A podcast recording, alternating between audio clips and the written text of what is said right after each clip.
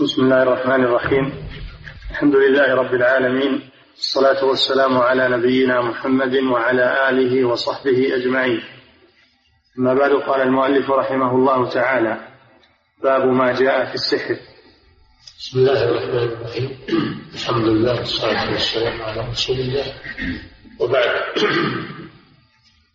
قال الشيخ رحمه الله باب ما جاء في السحر. يعني من بيان حكمه وتحريمه وبطلانه والسحر كفر بالله عز وجل وكما يأتي في الأدلة إنه كفر وهو أيضا شرك لأنه استعاذ بالشيطان الساحر لا يتوصل إلى السحر. إلا بالاستعانة بالشياطين فهو كفر وشرك.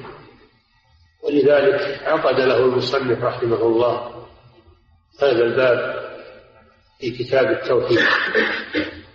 وذكر في الباب من الآيات والأحاديث ما يبين حكم السحر وحكم الساحر.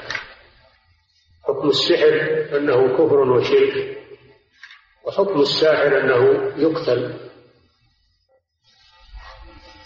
كما يأتي إن شاء الله تعالى. والسحر في اللغة عبارة عما لطف وخفي سببه. ومنه سمي السحر في آخر الليل لأنه خفي و وسمي أيضا سمى النبي صلى الله عليه وسلم البلاغة في الكلام والبيان سماها سحرا فقال وإن من البيان لسحرا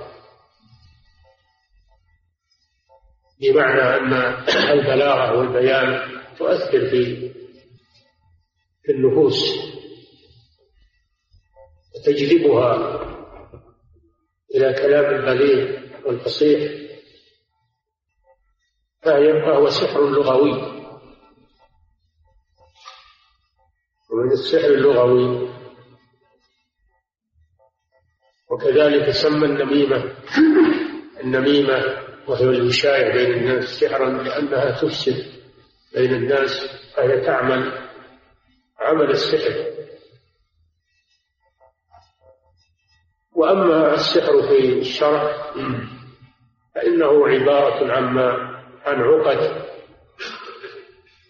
عن عن تمائم ورقى وعقد يعملها الساحر وينفث فيها من ريقه فتؤثر بإذن الله في بدن المسحور أو في عقله أو في قلبه. السحر له تأثير إما بالقتل وإما بما هو دون ذلك وهو نوعان النوع الأول السحر الحقيقي وهو هذا هو الذي يكون ناتجا عن عمل الساحر من عقد العقد والنفث فيها من شر النفاثات العقد يعني الشوافر التي تعقد العقد في الخيوط وتنفث فيها. والنوع الثاني سحر تخييلي ليس له حقيقة. وهو ما يأخذ بالعيون والأبصار ويظهر لها الأشياء على غير حقيقتها. وهو ما يسمى بالقمرة. يسمى القمرة عند الناس. ومنه سحر آل فرعون كما قال تعالى يخيل إليه من سحرهم أنها تسحر يعني العصي والجبال وهي ليست كذلك لكن عملوا حيلا وعملوا أشياء خفية تجعلها كأنها حيات وأنها تتحرك وهذا هو عمل المشعوذين الآن. السلك وغيره مما يسمونه بالسلك يسمونه عمل المشعوذين هو من هذا النوع من السحر التخييلي ومن القمرة. وجمهور العلماء على أن السحر له حقيقة وأنه يؤثر ويقتل ويمرض. هذا على جمهور العلماء. أما الحنفية والمعتزلة فإنهم ينكرون السحر الحقيقي ويقولون ما فيه إلا السحر التقليدي فقط. السحر التقليدي وأما الحقيقي فهم لا يعترفون به. وهذا لا شك أنه خطأ. السحر الحقيقي موجود. ولولا أن له حقيقة ما أكثر ولا قتل ولا أمرض ولا الله جل وعلا يقول وما هم بضارين به من أحد إلا بإذن الله. دل على أن السحر يضر والتخييل لا يضر البدن ولا يضر العقل وإنما هو شيء على الأعين فقط. دل على أن السحر له حقيقة. وأما التخييل والشعوذة هذا شيء آخر. وهذا ليس حقيقيا وإنما هو تخييل فقط. منه ما يستعمله المشعوذون والذين يدعون الولاية يشعوذون على الناس في الخوارق التي يظنونها كرامات أو يسمونها كرامات للأولياء وهي وهي إنما هي من عمل الشياطين وليست من كرامات الأولياء. مثل أن يظهر للناس أنه يمشي على الماء أو يظهر للناس أنه يدخل النار أو أنه يأكل الجمر أو أنه يطعن نفسه بالسكين أو أنه يطرح نفسه تحت السيارة وتمر عليه ولا تضره أو أنه يجر السيارة بشعره أو ما أشبه ذلك من التدجيلات والشعوذات التي يعملها المشعوذون في الأندية وغيرها. هذا هو السحر التخييلي والقمر. وعلى كل حال السحر عمل شيطاني بنوعين وعمل باطل. والواجب على المسلمين أن يمنعوا وقوع السحر في مجتمعاتهم وأن يطبقوا الحكم الشرعي على السحرة حتى يريحوا المسلمين منه. نعم. باب ما جاء في السحر وقول الله تعالى ولقد علموا لمن اشتراه ما له في الآخرة من خلاق. باب ما جاء في السحر يعني من الأدلة على حكمه وحكم فاعله. من الآيات والأحاديث. وقول الله أي وباب قول الله فهو من عطف العطف على المضاف إليه. العطف على المضاف إليه. أي وباب قول الله تعالى يعني تفسير قول الله تعالى. نعم. وقول الله تعالى ولقد علموا لمن اشتراه ما له في الآخرة من خلاق. وقوله هذه الآية في آخر سياق آيات السحر التي ذكرها الله. في سورة البقرة عن اليهود. قال تعالى اتبعوا ما تتلو الشياطين نبذوا كتاب الله وراء ظهورهم كأنهم لا يعلمون. نبذ كثير من الذين أوتوا الكتاب كتاب الله وراء ظهورهم كأنهم لا يعلمون. أي طرحوا التوراة والعمل بها التي فيها أوصاف محمد صلى الله عليه وسلم وإثبات رسالته طرحوها ونبذوها واستبدلوها بالسحر الذي هو من عمل الشياطين. تبعوا ما تتلو الشياطين. على ملك سليمان. في وقت سليمان أو عهد سليمان كانت الشياطين تعمل السحر. ونسبوه إلى سليمان عليه السلام. وهو لا يليق بالأنبياء بل لا يليق بالمؤمنين عموما. فكيف بالأنبياء عليهم الصلاة والسلام؟ ولهذا قال وما كفر سليمان فعبر عن السحر بالكفر. وما كفر يعني ما سحر ولا استعمل السحر. فعبر عن السحر بالكفر. فدل على أن السحر كفر. ولكن الشياطين كفروا يعلمون الناس السحر. فدل على أن تعليم السحر تعلم السحر وتعليمه كفر. يعلمون الناس السحر. وما أنزل على الملكين ببابل. هاروت وماروت وما يعلمان من أحد حتى يقولا إنما نحن فتنة فلا تكفر يعني لا تتعلم السحر. فدل على أن تعلم السحر وتعليمه كفر. ثم ذكر سبحانه وتعالى أنه أن من اشتراه يعني استبدل السحر بالتوراة والشراء معناه الاستبدال. فهم استبدلوا السحر بالتوراة التي هي كتاب الله عز وجل. كما قال نبذوا كتاب الله وراء ظهورهم نبذ كثير من الذين أوتوا الكتاب كتاب الله وراء ظهورهم واتبعوا ما تتلو الشياطين. هذا هو الاستبدال وهذا هو الشراء.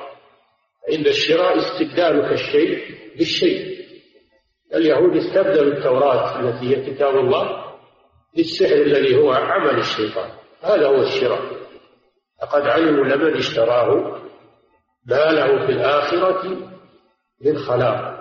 ما له في الآخرة يعني بالجنة بالخلاق يعني من نصيب. دل على أن السحر كفر. لأن الكافر هو الذي ليس له في الجنة نصيب. وأما المؤمن فإن له في الجنة نصيب. فإن له في الجنة نصيب. المؤمن من أهل الجنة. وله نصيب من الجنة. ولا يحرم من الجنة إلا الكافر فدل على أن السحر كفر يمنع من دخول الجنة والعياذ بالله. نعم. ولبئس ما شروا به أنفسهم لو كانوا يعلمون ولو أنهم آمنوا واتقوا. دل على أن السحر ينافي الإيمان. والذي ينافي الإيمان كفر. نعم. وقوله يؤمنون بالجبت والطاغوت. هذا أيضا في اليهود. ألم تر إلى الذين أوتوا نصيبا من الكتاب يؤمنون بالجبت والطاغوت؟ والجبت هو السحر. الجبت هو السحر كما قاله عمر رضي الله عنه. ومعنى يؤمنون به أنهم يعملون السحر ويتخذونه ويعملونه ويتعاطونه. فهذا إيمان بالسحر والعياذ بالله. مع أنهم أهل كتاب وعلماء فهم مع علمهم لم ينفعهم علمهم وأخذوا السحر وآمنوا به والعياذ بالله. يؤمنون بالجبت يعني بالسحر. نعم. قال عمر الجبت السحر. نعم هذا تفسير عمر للآية أن الجبت المراد به السحر وأن اليهود يؤمنون بالسحر. وهذا كفر بالله عز وجل. نعم. والطاغوت الشيطان. والطاغوت هو ما تجاوز به العبد حد. طاغوت من الطغيان وهو مجاوزة الحد. هذا هو الطاغوت. كل من تجاوز الحد الشرعي فإن هذا من الطغيان. وفاعله طاغوت خارج عن الحق. طواغيت كما يقول ابن القيم رحمه الله طواغيت كثيرون ورؤوسهم خمسة إبليس لعنه الله ومن عبد وهو راض ومن دعا الناس إلى عبادة نفسه ومن ادعى علم الغيب ومن حكم بغير ما أنزل الله. هؤلاء هم رؤوس الطواغيت نعم.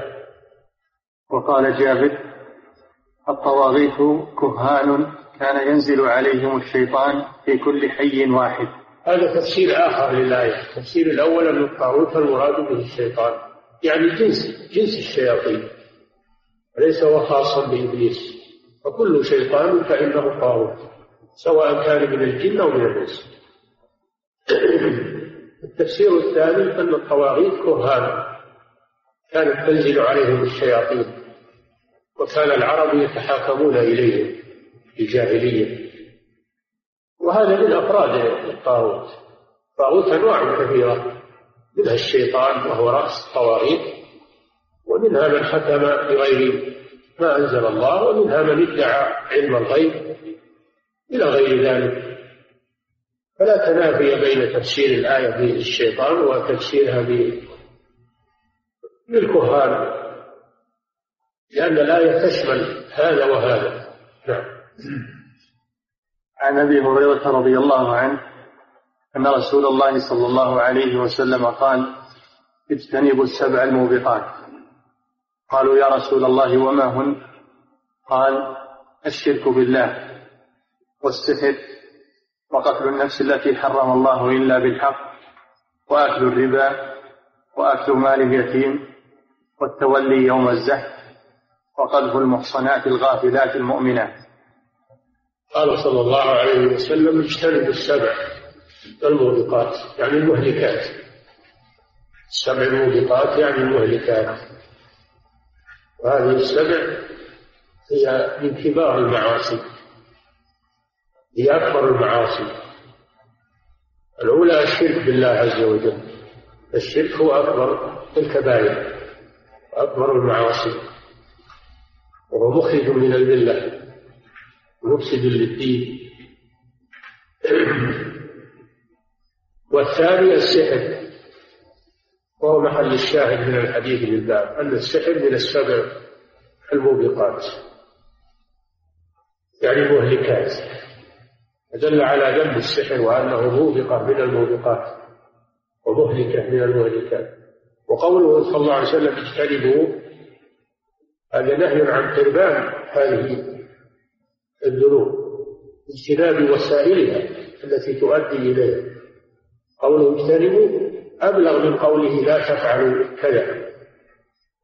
لأن الاجتناب معناه أن تترك الشيء وتترك الوسائل التي توصل إليه. والسحر وقتل النفس الثالث قتل النفس التي حرم الله بغير حق.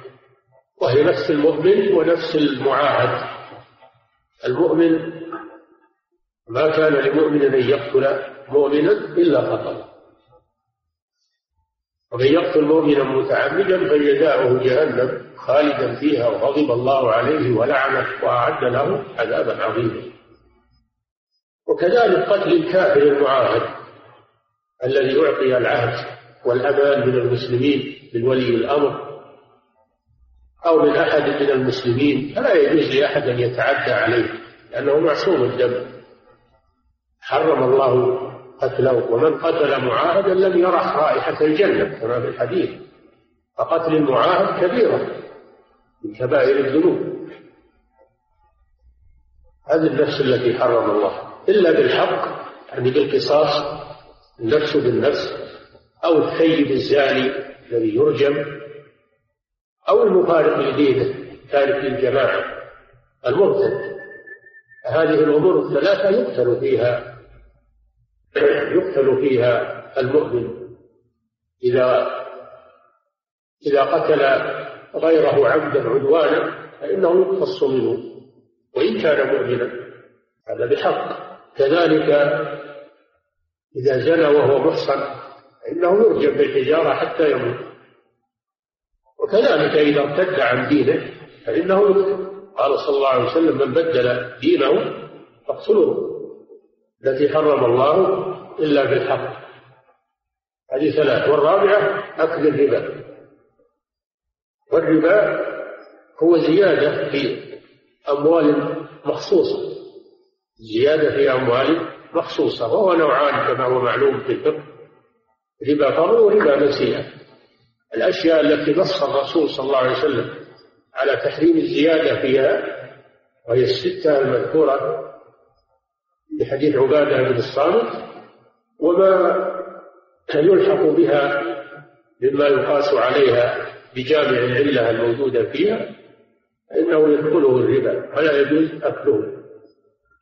هذا ربا الفضل. وربا الزيادة ربا النسيئة هو التأجيل كأن يبيع دراهم بدراهم غائبة يبيع طعام بطعام مؤجل يبيع تمر بتمر مؤجل يبيع شعير بشعير مؤجل يبيع دراهم يبيع ذهب بذهب مؤجل فضة بفضة مؤجلة ملح بملح مؤجل وكذلك ما يقاس عليها.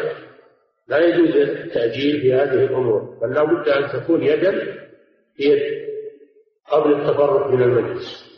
الذي يقدم على أكل الربا فإنه يكون مرتكبا لموبقة من الموبقات والعياذ بالله.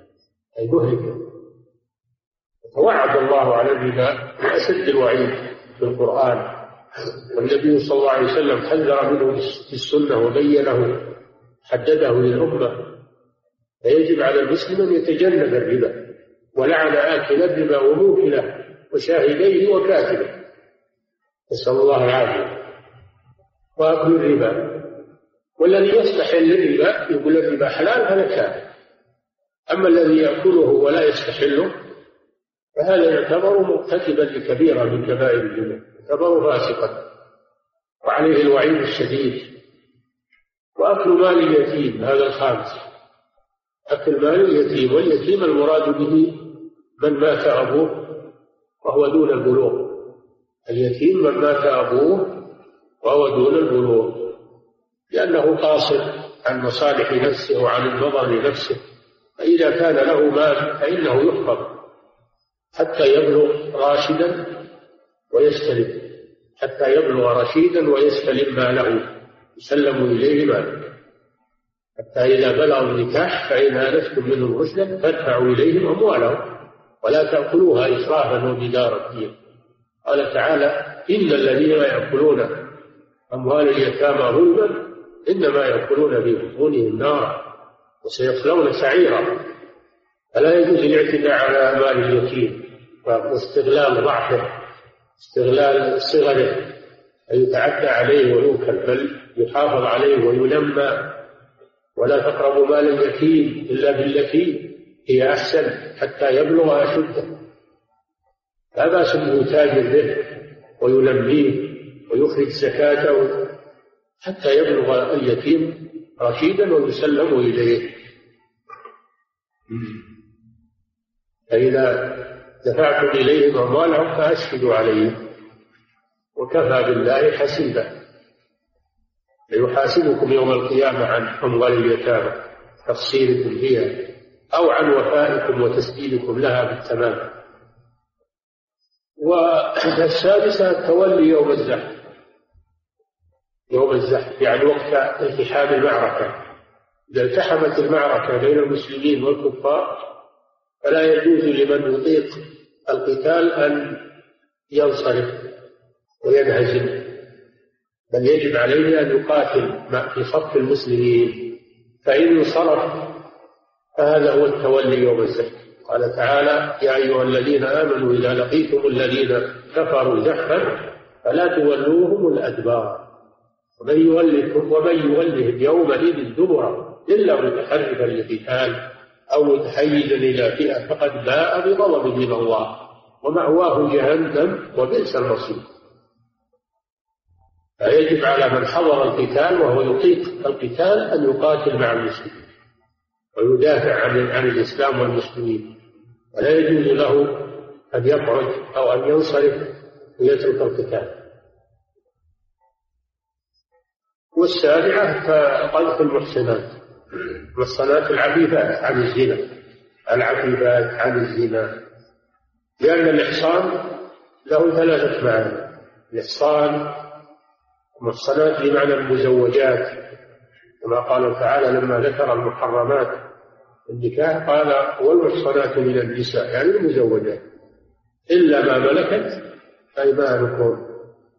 ويطلق الإحصان على العفيفات إن الذين يرمون المحصنات الغافلات المؤمنات يعني العفيفات عن الزنا. ويطلق الإحصان ويراد به الحرية. ومن لم يستطع منكم قولا أن ينكح المحصنات المؤمنات فمما ملكت أيمانكم. المراد بالمحصنات هنا الحرائر. وقال في آخر الآية فإذا أحصن فإن أتين بفاحشة فعليهن نصف ما على المحصنات من العذاب. يعني النصف ما على الحرائر من الجلد مئة جلدة الأمة تجلد خمسين جلد. والمراد بالمحصنات هنا العفايف العفيفات عن الزنا وكما في قوله تعالى والمحصنات من الذين أوتوا الكتاب من قبلكم. المراد بهن العفيفات عن الزنا. فيجوز للمسلم أن يتزوج كتابيا يهودية أو نصرانية إذا كانت عفيفة عن الزنا. هذه هي السبع الموبقات. وهي من كبائر الذنوب وأشدها الشرك بالله عز وجل ثم يليه السحر. جعل النبي صلى الله عليه وسلم السحر مواليا للشرك. دل على غلظ أمر السحر والعياذ بالله. نعم. وعن جندب مرفوعة حد الساحر ضربة بالسيف.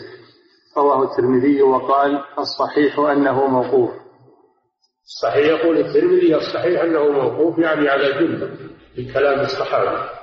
الموقوف ما كان في كلام الصحابي وروي مرفوعا إلى النبي صلى الله عليه وسلم. الترمذي رواه مرفوعا ولكنه قال بعده الصحيح أنه موقوف. المراد بجند هنا جند بالخير. قال حد الساحر حد الساحر ضربه ضربه بالهاء أو ضربة بالتاء بالسيف هذا دل على حكم الساحر وأنه يقتل أنه يقتل لأنه كافر يقتل قتل كفر وقتل رد قتل كفر وقتل ردة. نعم. وفي صحيح البخاري عن بجالة ابن عبدة عبدة. ابن عبدة قال كتب عمر بن الخطاب رضي الله عنه أن يقتلوا كل ساحر وساحرة. قال فقتلنا ثلاث سواحر. نعم هذا الحديث في صحيح البخاري عن بجالة بن عبدة أن عمر رضي الله عنه كتب إلى عماله وإلى أمرائه على الأقاليم أن يقتلوا كل ساحر وساحرة. هذا قول الخليفة الراشد عمر بن الخطاب. فأمر بقتل السحرة والسواحر. فهذا فيه بيان حكم الساحر أنه يقتل وأن هذا ما عمم به عمر بن الخطاب رضي الله عنه على أمرائه في أن يقتلوا السواء السحرة. دل على على وجوب قتل الساحر. نعم. قال فقتلنا ثلاث سواحر يعني طبقنا خطاب عمر وقتلنا ثلاث سواحر هذا فعل الصحابة رضي الله عنهم. بأمر عمر رضي الله عنه. وقد قال صلى الله عليه وسلم عليكم بسنتي سنة الخلفاء الراشدين المهديين من بعد. نعم. وصح عن حفصة رضي الله عنها أنها أمرت بقتل جارية لها سحرتها فقتلت. وصح عن عن حفصة أم المؤمنين وبنت عمر بن الخطاب رضي الله تعالى عنها أنها أمرت بجارية لها سحرتها فقتلت. وحفصة رضي الله عنها صحابية. صحابية أمرت بقتل الساحرة وقتلت. هذا دليل آخر على وجوب قتل الساحر. نعم. وكذلك صح عن جندب. كذلك صح عن جندب. الأزدي عن جندب الأزدي أنه قتل الساحر وذلك في قصة. هي أن أحد أمراء بني أمية كان يلعب عنده ساحر. كان يلعب عنده ساحر ويظهر للناس إنه يقتل الشخص ثم يرجع رأسه فيقوم الشخص حيا يري الناس إنه فصل رقبته وقطع رأسه. ثم يأتي ويرجع راسه ثم يقوم الشخص حيا يعني هذا من باب القمره التخييل فدنا منه جندب الصحابي رضي الله عنه مشتملا على السيف فقتله. وقال إن كان صادقا فليحيي نفسه. فقتله رضي الله عنه بحضرة الأمير. إنكارا للمنكر وإظهارا للحكم الشرعي. نعم. فدل هذا على قتل الساحر لأن جندب صحابي. نعم. قال أحمد عن ثلاثة من أصحاب النبي صلى الله عليه وسلم. يعني صح قتل الساحر عن ثلاثة من أصحاب النبي صلى الله عليه وسلم. وهم عمر بن الخطاب حيث كتب أن يقتلوا كل ساحر وساحر وابنته حفصة أم المؤمنين حيث أمرت بقتل جاريتها وجند الأزدي رضي الله عنه حيث قتل هذا الساحر الذي كان يلعب عند الأمير هؤلاء ثلاثة من صحابة من صحابة رسول الله صلى الله عليه وسلم. صح عنهم قتل الساحر. وهذا هو مذهب جمهور أهل العلم والأئمة الثلاثة أبي حنيفة ومالك وأحمد. على أن الساحر يقتل عملا بهذه الأدلة. وأما الإمام الشافعي رحمه الله قال لا بد أن يستفصل وينظر في نوع السحر الذي يستعمله. فإن كان يقتضي الكفر فإنه يقتل. وإلا فإنه يؤدب بغير القتل. ولكن هذا في الحقيقة مرجوح هذا مذهب مرجوح خلاف عمل الصحابة. نعم. قوله باب ما جاء في السحر أي والكهانة.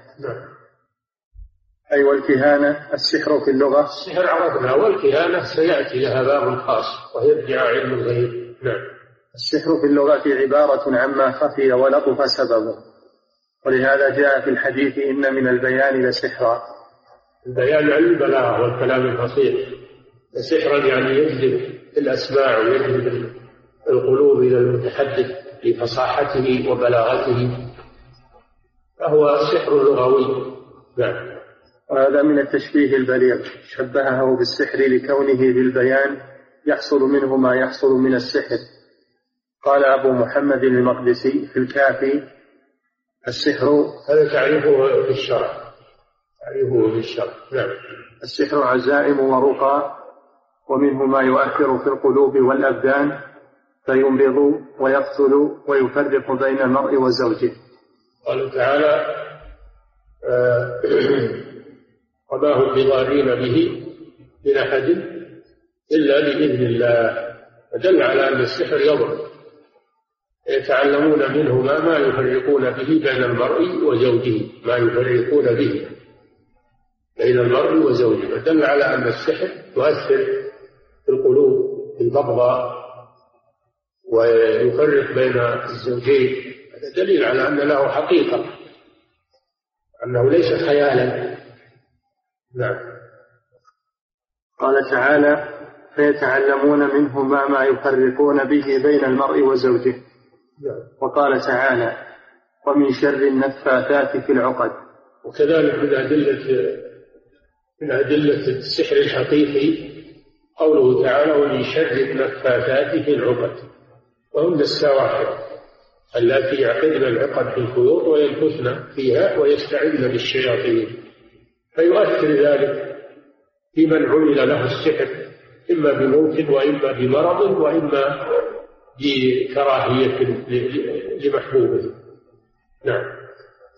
يعني إلا على أن السحر له حقيقة. ولو لم يكن له حقيقة لما أمر الله بالتعوذ منه. نعم. يعني السواحر اللاتي ينفثن في سحرهن.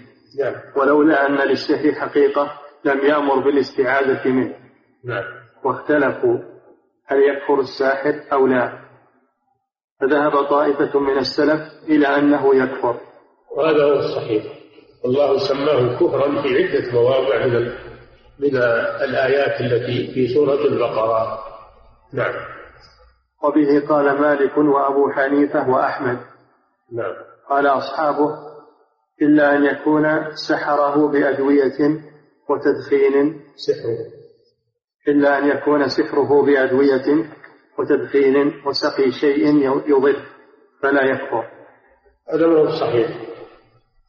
هذا ما هو صحيح. السحر كفر مطلقا ولا ولا تفصيل فيه. والسقي والتدخين هذا لا يضر بنفسه وإنما يضر بعمل الشيطان. فالساحر ما يعمل السحر إلا باستعانة بالشيطان. لا يتوصل إلى السحر والعمل بالسحر إلا بواسطة الشياطين. ما هو بالدخان ولا هو بسقي شيء ولا هو مجرد هذه الأمور. إنما هذه الأمور مظاهر فقط. وأما الحقيقة فهو استعانة بالشياطين. فلذلك كان كفرا. نعم. ومما يدل على أنه كفر قوله تعالى وما يعلمان من أحد يدل على أن السحر كفر مطلقا بدون تفصيل قوله تعالى نعم. وما يعلمان من أحد حتى يقولا إنما نحن فتنة فلا تكفر. يسمى تعلم السحر كفرا مطلقا ولم يفصل بين نوع ونوع. نعم. وقال عمر في قوله تعالى يؤمنون بالجبت والطاغوت. الجبت السحر والطاغوت الشيطان؟ وتقدم كلام العلامة ابن القيم رحمة الله عليه في حد الطاغوت. نعم. العلامة ابن القيم ذكر هذا في زاد المعاد وقال الطاغوت مأخوذ من الطغيان وهو ما تجاوز به العبد حده من معبود أو مدفوع أو مطاع بغير طاعة الله فهو طاغوت. والطواغيت كثيرون ورؤوسهم خمس إبليس لعنه الله ومن عبد وهو راض ومن دعا الناس إلى عبادة نفسه ومن ادعى علم الغيب ومن حكم بغير ما أنزل الله. نعم. وتقدم كلام العلامة ابن القيم رحمة الله عليه في حد الطاغوت وأن له أفرادا منها عبادة غير الله. نعم الطاغوت له أفراد يعني ما هو نوع واحد هو أنواع. نوع خلاف المفسرين كما يقول العلماء ليس اختلاف تضاد إنما هو اختلاف تنوع. كل منهم يذكر معنى من معاني الآية. تكون الآية عامة للمعاني فيأخذ كل مفسر بمعنى يفسر به الآية. ولا يقال إن الآية ليس لها تفسير إلا هذا. نعم. بل هذا من تفسير الآية. نعم. وأن له أفرادا منها عبادة غير الله فالمعبود طاغوت كما دلت عليه الآيات. المعبود طاغوت إذا رضي بذلك. إذا رضي بذلك فهو طاغوت. أما إذا لم يرضى فإنه غير طاغوت. فالمسيح عليه السلام عبد من دون الله وهو لا يرضى بهذا. كذلك الأولياء والصالحون الذين عبدوا من دون الله وهم لم يرضوا بهذا وينهون عن هذا هؤلاء ليسوا طواغيت. نعم. ومنهم الكهان ومن يحكم بغير الحق. ومن الطواغيت الكهان لأنهم يدعون علم الغيب. من ادعى علم الغيب فهو طاغوت. ومن يحكم بغير ما أنزل الله فهو طاغوت أيضا. نعم. أو يرون أن يتحاكموا إلى الطاغوت فقد أمروا أن يكفروا به. ومن حكم بغير ما أنزل الله فإنه طاغوت. نعم. ومن يحكم بغير الحق أو يأمر بما يخالف الحق أو يرضى به وغير ذلك. نعم. قوله الطواغيت كهان. أراد أن الكهان من الطواغيت. يعني نوع من الطواغيت وليس الطواغيت محصورين في الكهان بل الكهان نوع من أنواع الطواغيت لأنهم يدعون علم الغيب ومن ادعى علم الغيب فهو طاغوت. نعم. قوله كان ينزل عليهم الشيطان. أراد الجنس. هل هل أنبئكم على من تنزل الشياطين؟ تنزل على كل أفاك أثيم يلقون السمع وأكثرهم كاذبون. هؤلاء هم الكفار. وهم يتعاملون مع الشياطين. والشياطين هي التي توحي إليهم. ما يقولونه ويخبرون به الناس. نعم. أراد كان ينزل عليهم الشيطان أراد الجنس للشيطان الذي هو إبليس خاصة.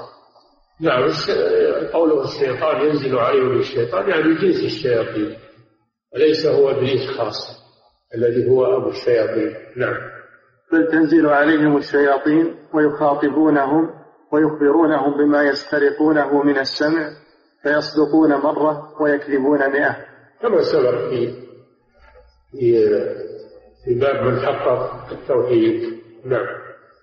قوله عن أبي هريرة رضي الله عنه قال قال رسول الله صلى الله عليه وسلم اجتنبوا السبع الموبقات. شوف اجتنبوا. لم يقل اتركوا السبع الموبقات فقال اجتنبوا. والاجتناب يعم. تركها ويعم ترك الوسائل التي تقرب إليها. نعم. قالوا يا رسول الله وما هن؟ قال الشرك بالله والسحر وقتل النفس التي حرم الله إلا بالحق وأكل الربا وأكل مال اليتيم والتولي يوم الزحف وقذف المحصنات الغافلات المؤمنات. والمراد بقذف المحصنات رميهن بالزنا. رميهن بالزنا هذا هو القذف أو رمي إنسان باللواط هذا قذف والعياذ بالله. يجب إقامة الحد على القاذف. والذين يرمون المحصنات ثم لم يأتوا بأربعة شهداء فاجلدوهم ثمانين جلدة ولا تقبلوا لهم شهادة أبدا. وأولئك هم الفاسقون إلا الذين تابوا من بعد ذلك وأصلحوا فإن الله غفور رحيم. والقذف كبيرة من كبائر الذنوب ومحرم يجب على المسلم أنه يحفظ لسانه من القذف وأن لا يقذف أحدا بالزنا أو اللواط إلا إذا كان عنده أربعة شهود يشهدون بما يقولون عن معاينة. إلا رأينا فلان يعمل كذا وكذا. رأينا ذكره في فرج المرأة. ما يكفي أنه يقول يزني أو ينوم ما يكفي هذا. حتى يصف الجريمة. وذلك للستر على المسلمين. الخير خطاب وأيضا منع انتشار الفاحشة.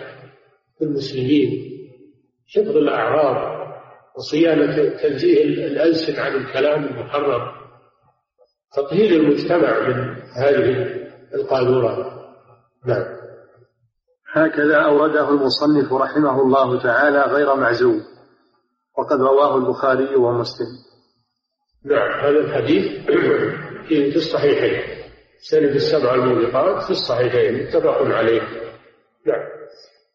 اجتنبوا أي أبعدوا وهو أبلغ من قوله دعوا أو اتركوا لأن النهي عن القربان أبلغ. نهي عن فعل الشيء وعن فعل الوسائل الموصلة إليه. نعم.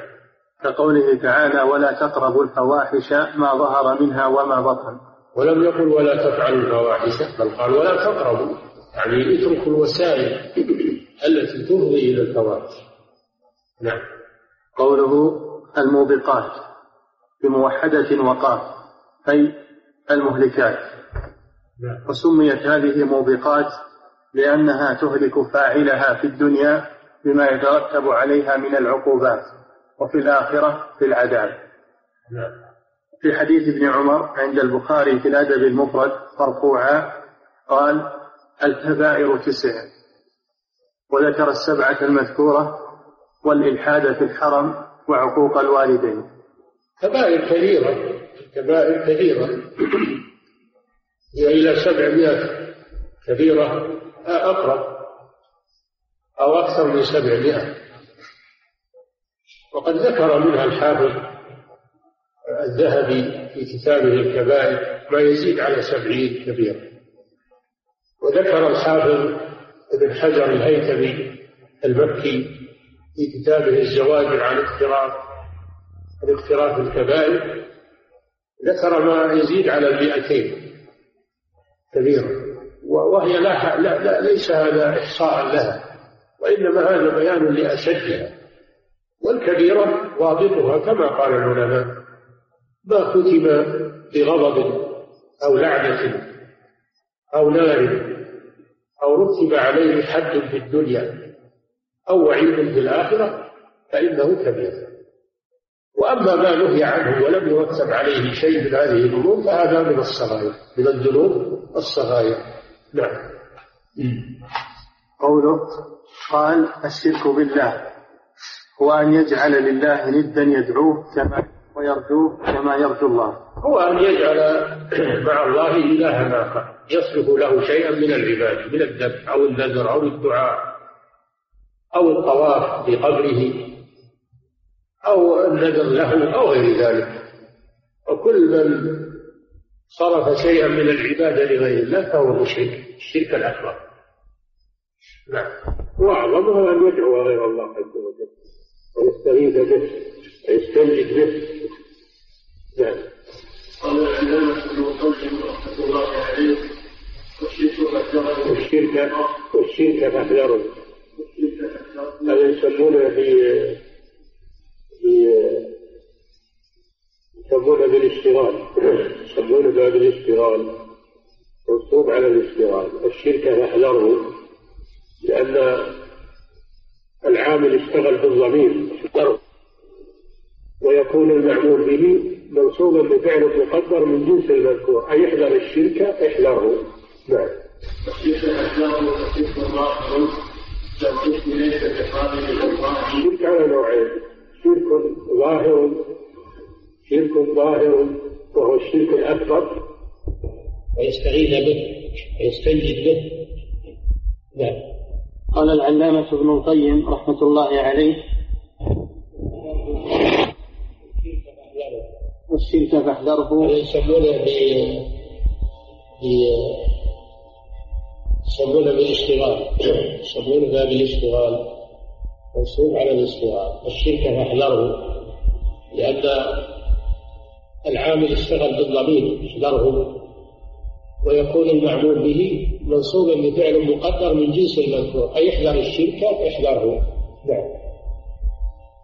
والشرك فاحذره فشرك ظاهر كالقسم ليس بقابل الغفران. الشرك على نوعين. شرك ظاهر شرك ظاهر وهو الشرك الأكبر وهذا مخرج من الملة كدعاء غير الله والذبح لغير الله والنذر لغير الله وغير ذلك من أنواع الشرك. هذا شرك أكبر يخرج من الملة النوع الثاني شرك أصغر لا يخرج من الملة ولكنه كبيرة عظيمة من كبائر الذنوب هل حلف بغير الله. وقول لولا الله وأنت لولا الله وفلان والرياء العبادة والسمعة كل هذا من أنواع الشرك الأصغر نعم. والشرك فاحذره فشرك ظاهر ذا القسم ليس بقابل الغفران. ذا القسم؟ قسم قسم ذا القسم ليس نعم. ذا القسم ليس بقابل الغفران. هذا الشرك الأكبر يخرج من الملة ولا يغفره الله. إن الله لا يغفر أن يشرك به. ويغفر ما دون ذلك لمن يشاء. ليس بقابل الغفران نعم. وهو اتخاذ الند للرحمن أيا كان من حجر ومن إنسان. وهو هذا تعريف اتخاذ الند للرحمن. الند يعني المماثل والشبيه بأن يدعوه أو يرجوه أو يخافه أو آه، يذبح له أو ينظر له أو غير ذلك نعم. يدعوه أو يرجوه ثم يخافه ويحبه كمحبة الديان. هذا الشرك الأكبر. نعم. وبدأ به لأنه أعظم ذنب عصي الله به. نعم. كما قال تعالى إن الشرك لظلم عظيم. إذا قيل لك ما هو أعظم ذنب عصي الله به تقول الشرك. نعم. قوله والسحر تقدم تعريفه. نعم. قوله وقتل النفس التي حرم الله إلا بالحق. أي نفس المسلم المعصوم وقتل المعاهد كما في الحديث ومن قتل معاهدا لم يرح رائحة الجنة. نعم التي حرم الله هي نفس المؤمن ونفس المعاهد. نفس المؤمن ونفس المعاهد إلا بالحق أي بالثلاثة التي بينها الرسول صلى الله عليه وسلم. نعم.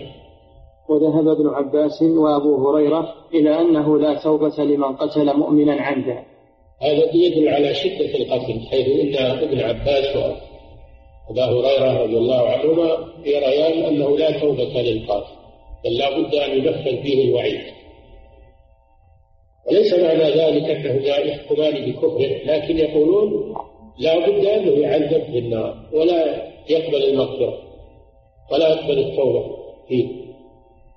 ولكن الجمهور على أنه له توبة. على أن القاتل له توبة لأن الله سبحانه وتعالى يقول آه، الذين لا يدعون مع الله إلها آخر ولا يقتلون النفس التي حرم الله إلا بالحق ولا يزنون من يفعل ذلك يلقى أثاما يضاعف له العذاب يوم القيامة ويخلد فيه مهانا إلا من تاب. استثنى التائب ومنهم الذي يقتلون النفس التي حرم الله. وإذا كان المشرك والكافر تقبل توبته فالقاتل من باب أولى لأن القاتل مسلم فهو أولى بقبول التوبة وهذا هو الصحيح إن شاء الله. نعم. وذهب جمهور الأمة سلفا وخلفا إلى أن القاتل له توبة فيما بينه وبين الله. فيما بينه وبين الله. أما في من ناحية الحكم الشرعي فينفذ عليه القصاص؟ ينفذ عليه القصاص. ويجازى في الدنيا. أما في الآخرة فأمره إلى الله. ابن القيم ذكر في جواب الكافي أن القتل العمد يتعلق به ثلاثة حقوق. حق لله تعالى وحق للقتيل وحق لأولياء القتيل. فأما حق الله جل وعلا فإنه يسقط بالتوبة. وأما حق القتيل فإنه يبقى على القاتل إلى يوم القيامة. والله جل وعلا يتولى شأنهما. وأما حق الأولياء فيسقط بالعفو أو بأخذ الدين. حق الأولياء يسقط بالعفو أو بأخذ الدين. أو بالقصاص إذا اختصوا سقط حقهم صار يبقى عليه فقط حق القتيل ويعوضه الله يوم القيامة بما يشاء من فضله. نعم. إذا أن القاتل له توبة فيما بينه وبين الله فإن تاب وأناب وعمل صالحا بدل الله سيئاته حسنات. كما في سورة الفرقان. نعم. كما قال تعالى والذين لا يدعون مع الله إلها آخر ولا يقتلون النفس التي حرم الله إلا بالحق ولا يزنون ومن يفعل ذلك يلقى أثاما. إلى قوله إلا من تاب وآمن وعمل عملا صالحا فأولئك يبدل الله سيئاتهم حسنات وكان الله غفورا رحيما. قوله وأكل الربا أي تناوله بأي وجه؟ يعني ليس خاصا بالأكل بل لو أخذه وتموله أو بنى به بيتا أو جدارا أو اشترى به سيارة أو سائر الاستعمالات وإنما عبر بالأكل لأنه الغالب. عبر بالأكل لأنه الغالب. وإلا فيتناول جميع التصرفات. نعم. كما قال تعالى الذين يأكلون الربا لا يقومون إلا كما يقوم الذي يتخبطه الشيطان من المس. على يوم القيامة. نعم. الآيات. قال ابن دقيق العيد وهو مجرب قال ابن دقيق العيد نعم. وهو مجرب لسوء الخاتمة. نعوذ بالله من ذلك. أكل الربا مجرب لسوء الخاتمة. لأن أكل الربا يختم له بالسوء والعياذ بالله. نعم. قال الله تعالى يا أيها الذين آمنوا لا تأكلوا الربا أضعافا مضاعفة واتقوا الله لعلكم تفلحون. لا تأكلوا الربا أضعافا مضاعفة. ليس آه، لهذا لهذا الوصف مفهوم يعني ما يفهم إنه لا يحرم إلا إذا كان اضعافا مضاعفه وإنما هو لبيان الواقع فقط. والا الربا قليله وكثيره حرام. قليله وكثيره حرام. نعم. وفي الحديث الربا ميت وسبعون حوبا. حوبا أيسرها مثل أن ينكح الرجل أمه. الزنا شديد والزنا بالمحارم أشد والزنا بالأمهات أشد وأنفع. والذي يأكل الربا مثل الذي يزني بأمه بالإثم. وهذا أيسر الربا يعني أصغر الربا. فكيف بأكبر الربا وأكثر الربا؟ نعم. نعم. قوله وأكل مال اليتيم يعني التعدي فيه. نعم. وعبر بالأكل لأنه أعم وجوه الانتفاع. إيه نعم وليس خاصا بالأكل. بل لو استعمله في غير الأكل فإنه يتناوله الوعيد نعم كما قال تعالى إن الذين يأكلون أموال اليتامى ظلما إنما يأكلون في بطونهم نارا وسيصلون سعيرا. قوله والتولي يوم الزحف أي الإجبار عن الكفار وقت التحام القتال. كما قال تعالى ومن يولهم يومئذ دبره إلا متحرفا لقتال أو متحيزا إلى فئة فقد باء بغضب من الله ومأواه جهنم وبئس المصير. قوله وقذف المحصنات الغافلات المؤمنات هو بفتح الصاد المحفوظات من الزنا محصنات اسم مفعولة محفوظات والمحصنات الكسر أي الحافظات بفروجهن نعم. وبكسرها الحافظات فروجهن منه. نعم. والمراد الحافظين فروجهم والحافظات. نعم. والمراد الحرائر العفيفات. المراد به هنا العفيفات. المراد به هنا العفيفات عن الزنا. أما من كانت معروفة بالزنا أو من كان معروفا بالزنا وفساد العرض هذا لا مانع من من وصفه بالزنا. ومعروف عنه هذا عنه مشتهر نعم قال تعالى إن الذين يرمون المحصنات الغافلات المؤمنات لعنوا في الدنيا والآخرة. الآية. قوله. وعن جند مرفوعا حد الساحر ضربة بالسيف. رواه الترمذي. وقال الصحيح أنه موقوف. قوله عن جندب رواه الطبراني في ترجمة جندب بن عبد الله البجلي. وليس كذلك؟ ليس هو من رواية البجلي. إنما هو جندب الخير نعم. قال الحافظ والصواب أنه غيره. نعم. وقد رواه ابن قانع والحسن بن سفيان من وجهين عن الحسن عن جندب الخير. نعم. أنه جاء إلى ساحر فضربه بالسيف حتى مات. وقال سمعت رسول الله صلى الله عليه وسلم يقول فذكره. جندب بن كعب. قوله حد الساحر ضربة بالسيف روي بالهاء نعم. وبالتاء. نعم. وكلاهما صحيح. وبهذا الحديث أخذ أحمد ومالك وأبو حنيفة فقالوا يقتل الساحر. وروي ذلك عن عمر وعثمان. يعني ولا يستتاب. يقتل ولا يستتاب. لأنه وإن أظهر التوبة فإنه لا يكون صادقا لأنه زنديق. الزنديق لا تقبل له توبة بل يقتل على كل حال. فإن كان صادقا في توبته هذا عند الله.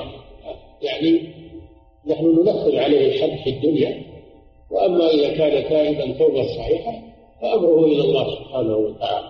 نعم. وروي ذلك عن عمر وعثمان وابن عمر وحفصة وجندب بن عبد الله وجندب بن كعب وقيس بن سعد وعمر بن عبد العزيز. هؤلاء كلهم يقولون يقتل بكل حال ولا يستتاب نعم ولم يرى الشافعي عليه القتل بمجرد السحر إلا أن إلا إن عمل في سحر ما يبلغ الكفر به. هذا هذا خطأ. الصواب ما قاله الجمهور إنه يقتل بكل حال عملا بالنصوص والصحابه لم يستفصلوا في هذا. نعم. قال ابن المنذر هو رواية عن أحمد. نعم. والأول أولى للحديث ولأثر عمر وعمل وعمل القتل مطلقا. نعم. وعمل وعمل به الناس في خلافته من غير نكير قوله في صحيح البخاري عن بجالة ابن عبدة قال كتب عمر أن اقتلوا كل ساحر وساحرة فقتلنا ثلاث سواحر هذا الأثر رواه البخاري كما قال المصنف لكن لم يذكر قتل السواحر قوله عن بجالة يعني روى البخاري كتب عمر أن يقتلوا كل ساحر وساحرة أما قول الراوي قتلنا ثلاث سواحر هذا ليس في البخاري. نعم. قوله عن بجالة بفتح الموحدة بعدها جيم ابن عبدة بفتحتين التميمي العنبري. بصري ثقة. قوله كتب عمر بن الخطاب أن يقتلوا كل ساحر وساحرة وظاهره أنه يقتل من غير استتابة وهو كذلك على المشهور عن أحمد وبه قال مالك لأن علم السحر لا يزول بالتوبة. وعن أحمد يستتاب فإن تاب قبلت توبته. وبه قال الشافعي لأن ذنبه لا يزيد على الشرك والمشرك يستتاب وتقبل توبته ولذلك راجح الأول يقتل ولا يستتاب لأن الصحابة لم يستتيبوا السحرة إلا أن السحر لا يزول بالتوبة بخلاف الكفر والشرك فإنه يزول بالتوبة نعم. ولذلك صح إيمان سحرة فرعون وتوبتهم نعم. قوله وصح عن حفصة رضي الله عنها أنها أمرت بقتل جارية لها سحرتها فقتلت هذا الأثر رواه مالك في الموطأ, في الموطأ وحفصة هي أم المؤمنين بنت عمر بن الخطاب. تزوجها النبي صلى الله عليه وسلم بعد حنيس بن حذافة وماتت سنة خمس وأربعين.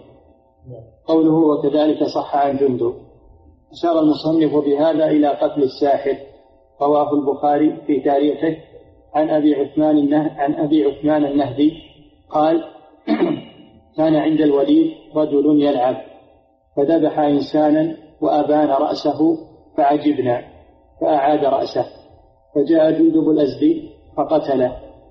ورواه البيهقي في الدلائل مطولا وفيه فأمر به الوليد فسجن.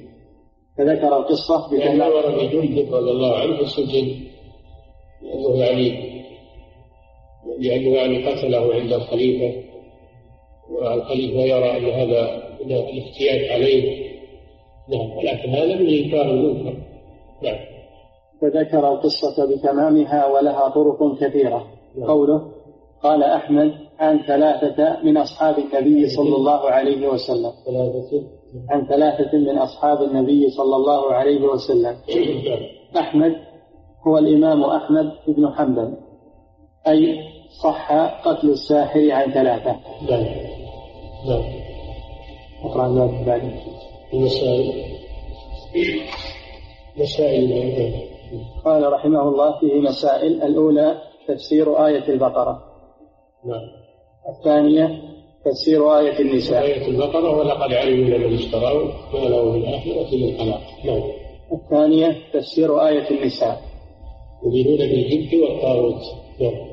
الثالثة تفسير الجبت والطاغوت والفرق بينهما. نعم. الرابعة أن الطاغوت قد يكون من الجن وقد يكون من الإنس. نعم. إذا فسر بأن طواغيت كهان كهان من الإنس؟ نعم.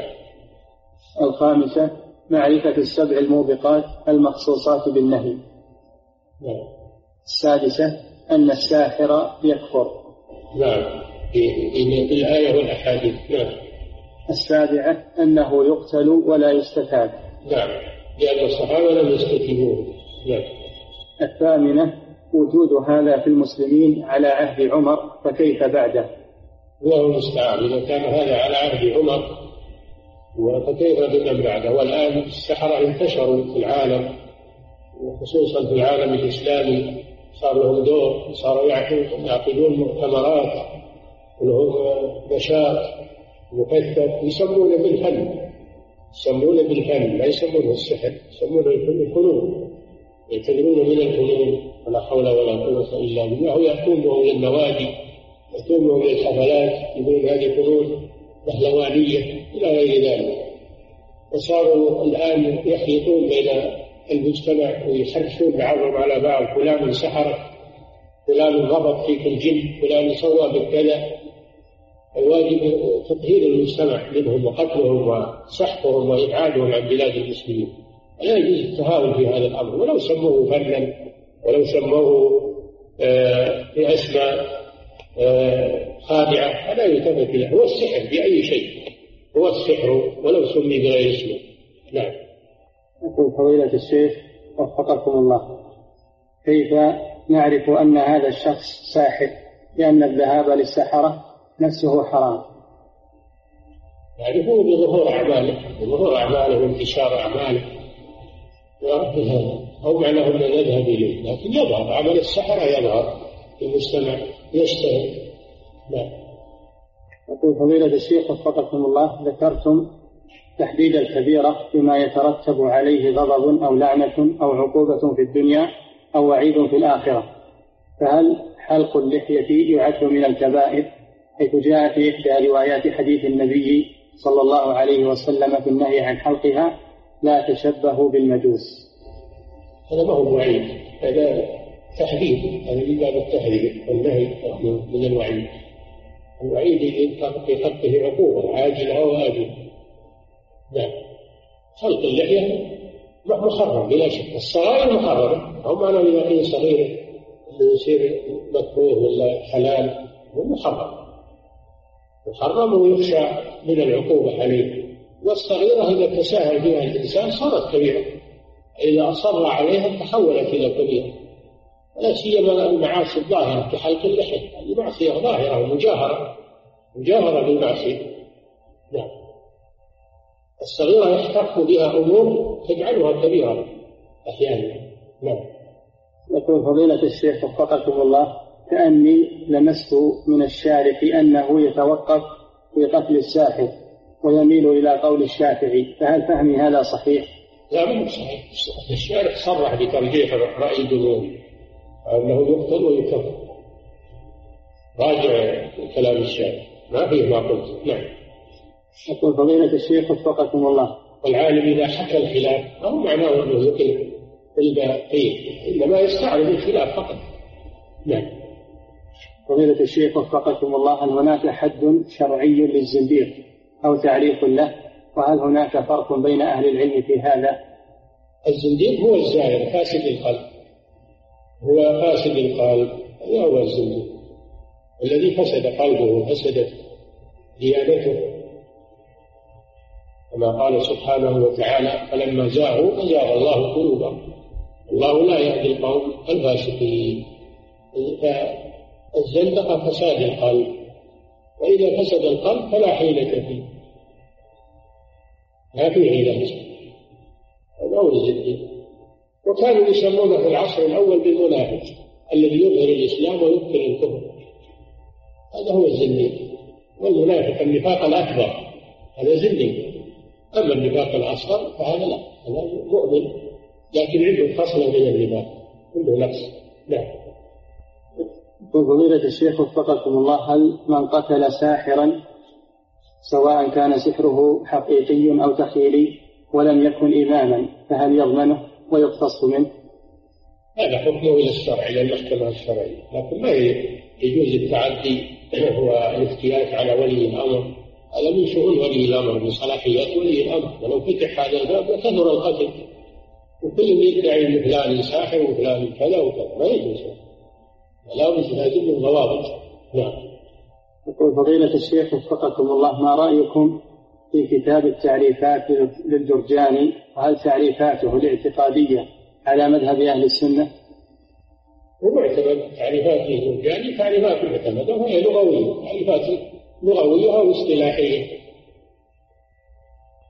أما أنه فيه شيء في العقيدة ما قرأته في الحقيقة واستكملته لكن تعريفاته إما لغوية وإما اصطلاحية اصطلاح العلماء على بعض الأمور.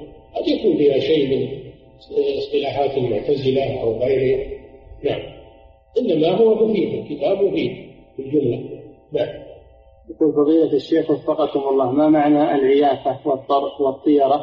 وهل هي من أنواع السحر؟ هذا سيأتي إن شاء الله. سيأتي في الأبواب الآتية عيافة زجر الطير. والطرق الخط الخط في الأرض إلى آخره يأتي له باب خاص. نعم. يقول فضيلة الشيخ وفقكم الله بعض الناس يفعل ويقول كذا وكذا من إهانة المصحف وغير ذلك فيتصل به الشياطين. هل مثل هذا الكلام يجوز؟ أو هو؟ نعم. بعض الناس يقول ويفعل كذا وكذا من إهانة المصحف. إذا أهان المصحف فقد ارتد عن دين الإسلام. إهانة المصحف ردة عن دين الإسلام. بلا شك. إن استتاب فإن تاب وإلا قتل نعم. يقول فضيلة الشيخ وفقكم الله لقد ذكرتم حفظكم الله في إحدى اللقاءات المفتوحة أن المسلم لا يعذر بالجهل في مسائل التوحيد. نعم. فأرجو بيان ذلك مع الدليل حفظكم الله. نعم. مسائل التوحيد والشرك ما يعذر فيها بالجهل لأنها واضحة في القرآن والسنة. وهي خفية إنما الذي يعذر فيه بالجهل المسائل الخفية التي تحتاج إلى بيان. أما المسائل الظاهرة في الكتاب والسنة تحريم الزنا تحريم الشرك تحريم الزنا تحريم الربا هذه أمور ظاهرة. لا يعذر فيها بالجهل لأنها ظاهرة في القرآن واضحة. الوعيد عليها واضح والنهي عنها واضح. وكل من يقرأ القرآن أو يسمع القرآن يعرف هذه الأمور هذه أمور ظاهرة. لا يعذر فيها بالجهل نعم. يقول فضيلة الشيخ وفقكم الله. الاستدلال بصحة إيمان سحرة فرعون وتوبتهم على قبول توبة الساحر كيف الجواب عنه؟ جواب عنه أن هذا في شرع من قبلنا وقد جاءت في شريعتنا أن الساحر يقتل ولا يستتاب هذا في شريعتنا أنه قتل ولم يستتاب نعم. يقول فضيلة الشيخ وفقكم الله أنا محتاج إلى مال. فأيهما أفضل في حقي التورق مع وجود الخلاف فيه أم الاقتراض والاستدانة؟ مع أنني أجد من يقرضني ولكن الدين ثقيل على النفس وفيه إراقة لماء الوجه يعني القرض القرض ثقيل على النفس. نعم. الذي يستدين أخف لا بأس. مسألة التورق جائزة إن شاء الله. ولا ولا إشكال فيها. لما منع بعضهم منها هذا لو كان الناس يعملون الإحسان يقرضون قرضا حسنا أما الآن صح الناس بالأموال ولا في أحد يبي يقرض إلا نادر.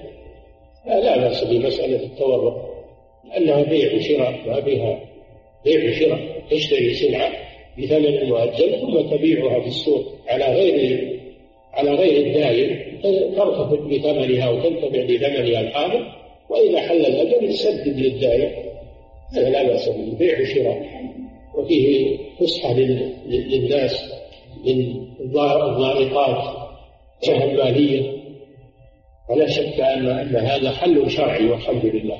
نعم. من فضيلة الشيخ الذي يرى ان إن ما جائزه عنده استعداد يقرض الناس قرضا حسنا الله خير. إذا كان أحد يقول ان ما تجوز آه، الغائبه ولا تجوز آه، المداينة هذه وهو عنده مال واستعداد يبي يكرم كل من يحتاج. الله خير. طيب هذا. اما أنه يشح بالمال ويبخل بالمال. ويقول للناس لا لا تعملون مسألة آه، مسألة الرقية مسألة الدينة أو مسألة الغاية. هذا حجر على الناس تضييق على الناس. سيجون سيجون للبنى إذا إذا سد عليهم المال راحوا للبنى راحوا للبنوك نعم يقول فضيلة الشيخ وفقكم الله. حضور ما يسمى بالألعاب البهلوانية وما يسمى بالسيرك هل هذا جائز أم لا؟ هذا هذا سحر لا يجوز حضور السحر. إلا بإنكار المنكر والمنكر منعه. والأخذ على يد من يفعل. أما الإنسان الذي يحضر ويسكت ما يجوز. هذا رضا بالشرك ورضا بالكفر نعم يقول فضيلة الشيخ وفقكم الله تغيير الشيب بالحناء والكتم هل يجب؟ أرجو التفصيل في ذلك؟ لا يجب لكن يستحب. تغيير الشيب بالحناء أو بغير السواد هذا مستحب وليس بواجب لأن من الصحابة من ترك الشيء ولم يغيروه ولو كان هذا واجبا لما تركوا ما ما أمر به النبي صلى الله عليه وسلم. فدل على أن الأمر للاستحباب وليس للوجوب. نعم.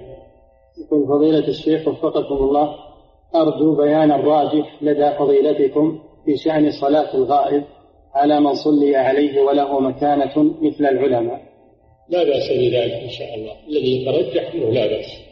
إذا كان الإنسان له شأن في الإسلام وله نفع في الإسلام لا يصلى عليه صلاة الغائب زيادة في حسناته زيادة في الدعاء له. نعم.